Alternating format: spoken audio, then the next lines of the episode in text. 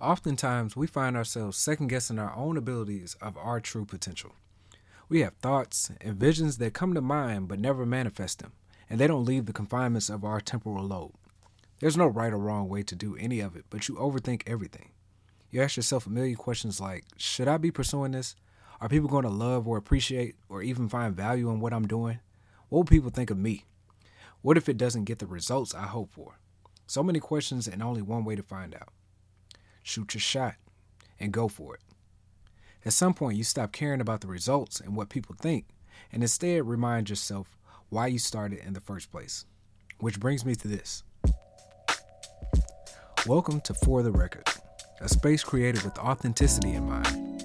I'm your host, Q, and this is more than just another podcast, it's a vibe. Here we unwind with conversations of black real life occurrences, movies, television, and of course, music. So sit back, listen up.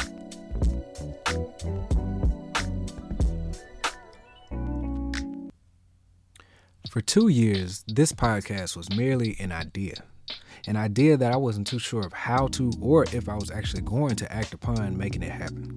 It was a thought that was initially suggested to me by close friends, but I didn't really find an interest in doing so. I failed to see the interest in making this podcast come true for a number of reasons. Number one being, I don't care to listen to podcasts, or at least I didn't before now. Due to the effects of social media apps such as Vine, TikTok, Instagram, and others, the attention span of most has been condensed to the limits of 30 seconds to a minute. Most podcasts that I viewed at first, episodes will range anywhere from 45 minutes to even longer.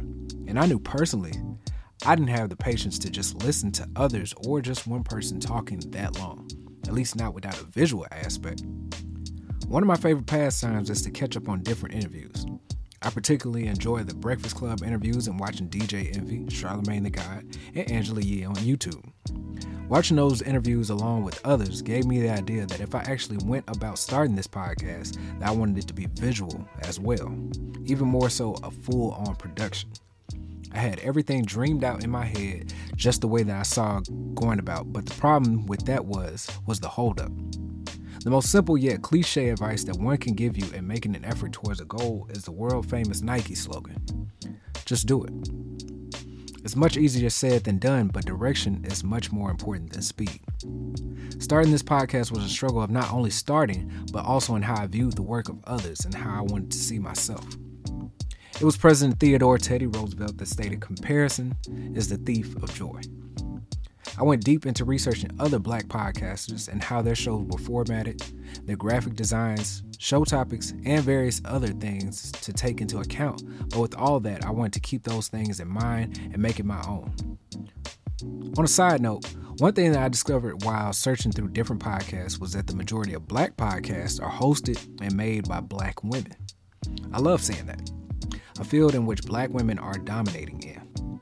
To wrap things up, I want to conclude that this is something I hope to take pride in and to maintain until it manifests into something bigger. So if you out there have any particular goals or dreams that you are sitting on, utilize this time to fully plan it out, write down all of your ideas, and manifest it one step at a time, rather than trying it all at once. This has been an episode of For the Record, the podcast. For more of the latest updates with myself and the show, Follow me on Instagram and Twitter at Q Live on the Air. That is the letter Q Live on the Air, and the podcast Instagram at For the Record Pod. The number four, The Record Pod.